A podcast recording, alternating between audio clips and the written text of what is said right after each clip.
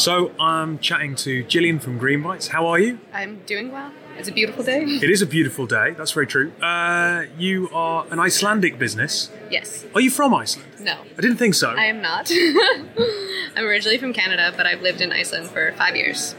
Were you like going halfway across the Atlantic, got stuck, kind of stopped off, and then never? Yeah, the volcano erupted, and they were like, no more flights. No, no, no. I uh, went there to do a master's degree in Yeah. sustainable energy, and then I stayed for sustainable technology. I have to say, I've been to Iceland once, just before the pandemic. Mm-hmm. I love it. It's beautiful. I also love how much personal responsibility is thrust back onto the individual by the fact that there are signs everywhere telling you if you do something stupid, the nearest hospital is three hours away. Yeah, not only that, but it'll be on national news, and everyone will hear about it and make fun of you. yeah, yeah, yeah. um, so look, let's uh, let's get kind of reasonably serious. You're here for the final of the pitch competition. Um, tell us about Green Bites. Green Bites is a green tech startup uh, based in Reykjavik, uh, and we help restaurants reduce food waste. We do this in a couple ways. Primarily, we help forecast or we forecast sales for restaurants so that they can plan better on what to order, which is kind of complex. But there's like all of this data in restaurants, but so many people like that work in the industry don't have the time or the energy to sit down and look at sales trends especially in restaurants that are medium to size, uh, small to medium sized, which is where we're targeting, uh, and especially people that aren't chefs. They don't know how to reduce food waste. So we made this really nice web application that has a distributor contact book. It has a dynamic stock list. It has menu breakdowns. Uh, and then we facilitate orders to suppliers for restaurants. And this is where the forecast comes in because because we know what goes into each menu item we can calculate how much raw ingredient they'll need to like uh, fulfill the sales that we suggest for them. So we just suggest how much raw ingredients to order. And it takes like the guessing work out of ordering.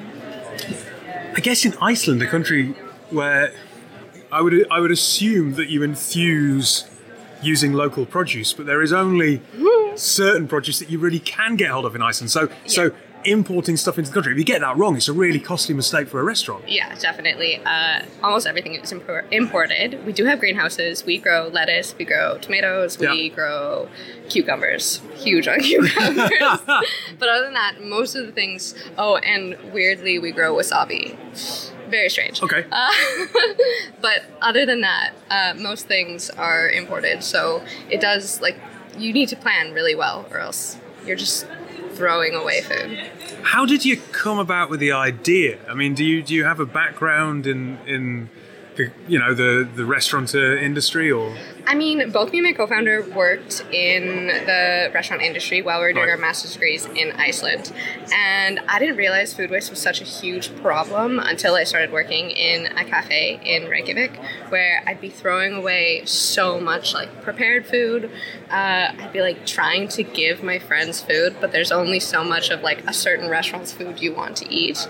And then my co-founder had a similar experience working in a juice, juice bar because all of the ingredients they have are fresh, and she'd just throw away like buckets of spoiled food because they weren't plan- planning properly and they couldn't like keep all of this fruit.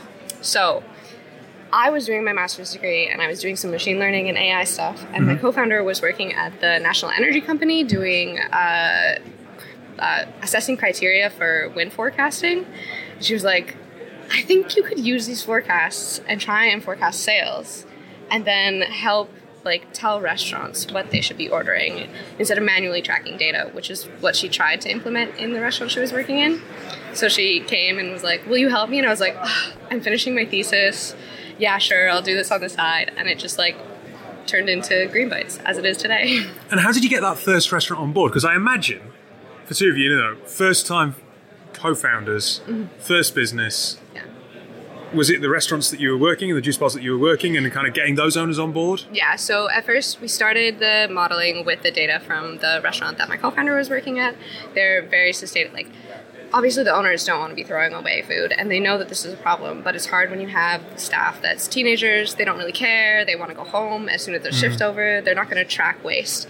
But the owners were like all in to help us. So they gave us all their historic data about sales, about orders, everything we needed. So we started off with that and building some models and testing how what type of machine learning algorithms we should be using. Yep. Uh, and then from there, it was just like going and knocking on restaurant doors and being like, "Hey, we have this really great plan," and honestly, immediately. Uh, restaurant owners like saw the use in it in one way or another. Like some people see more use in some features than the than other features. Like some people really want to know like the forecast to see like where they're losing stuff within the restaurant. Like if they're losing French fries, if they're like over serving, because that's another utilization as well. So here's a question: um, Did the pandemic help or hinder you? Because the retail, sorry, the restaurateur industry rather suddenly died overnight.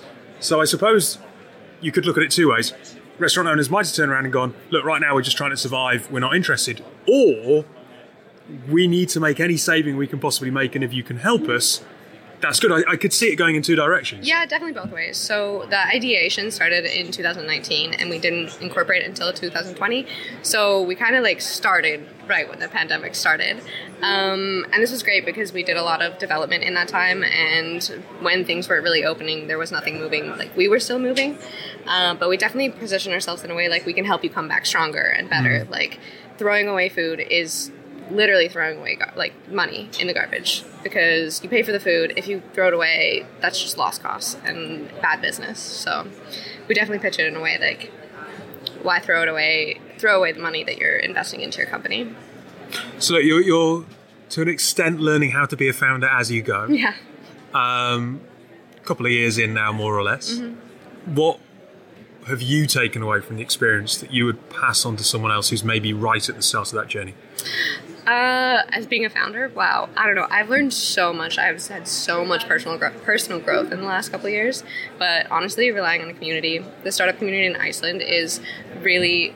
I mean, Iceland's small, so the startup community is really small. But there's so many people that are like so willing to help you if you only ask, and like everyone wants to share their expertise and is like more than happy to talk about what they're passionate about. So if you don't know anything about what you're doing, just ask someone, and people are so happy to help you.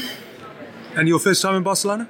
Uh, no, actually, I came here once in 2014, but it's just as beautiful. La Sagrada Familia is my favorite place in the entire world.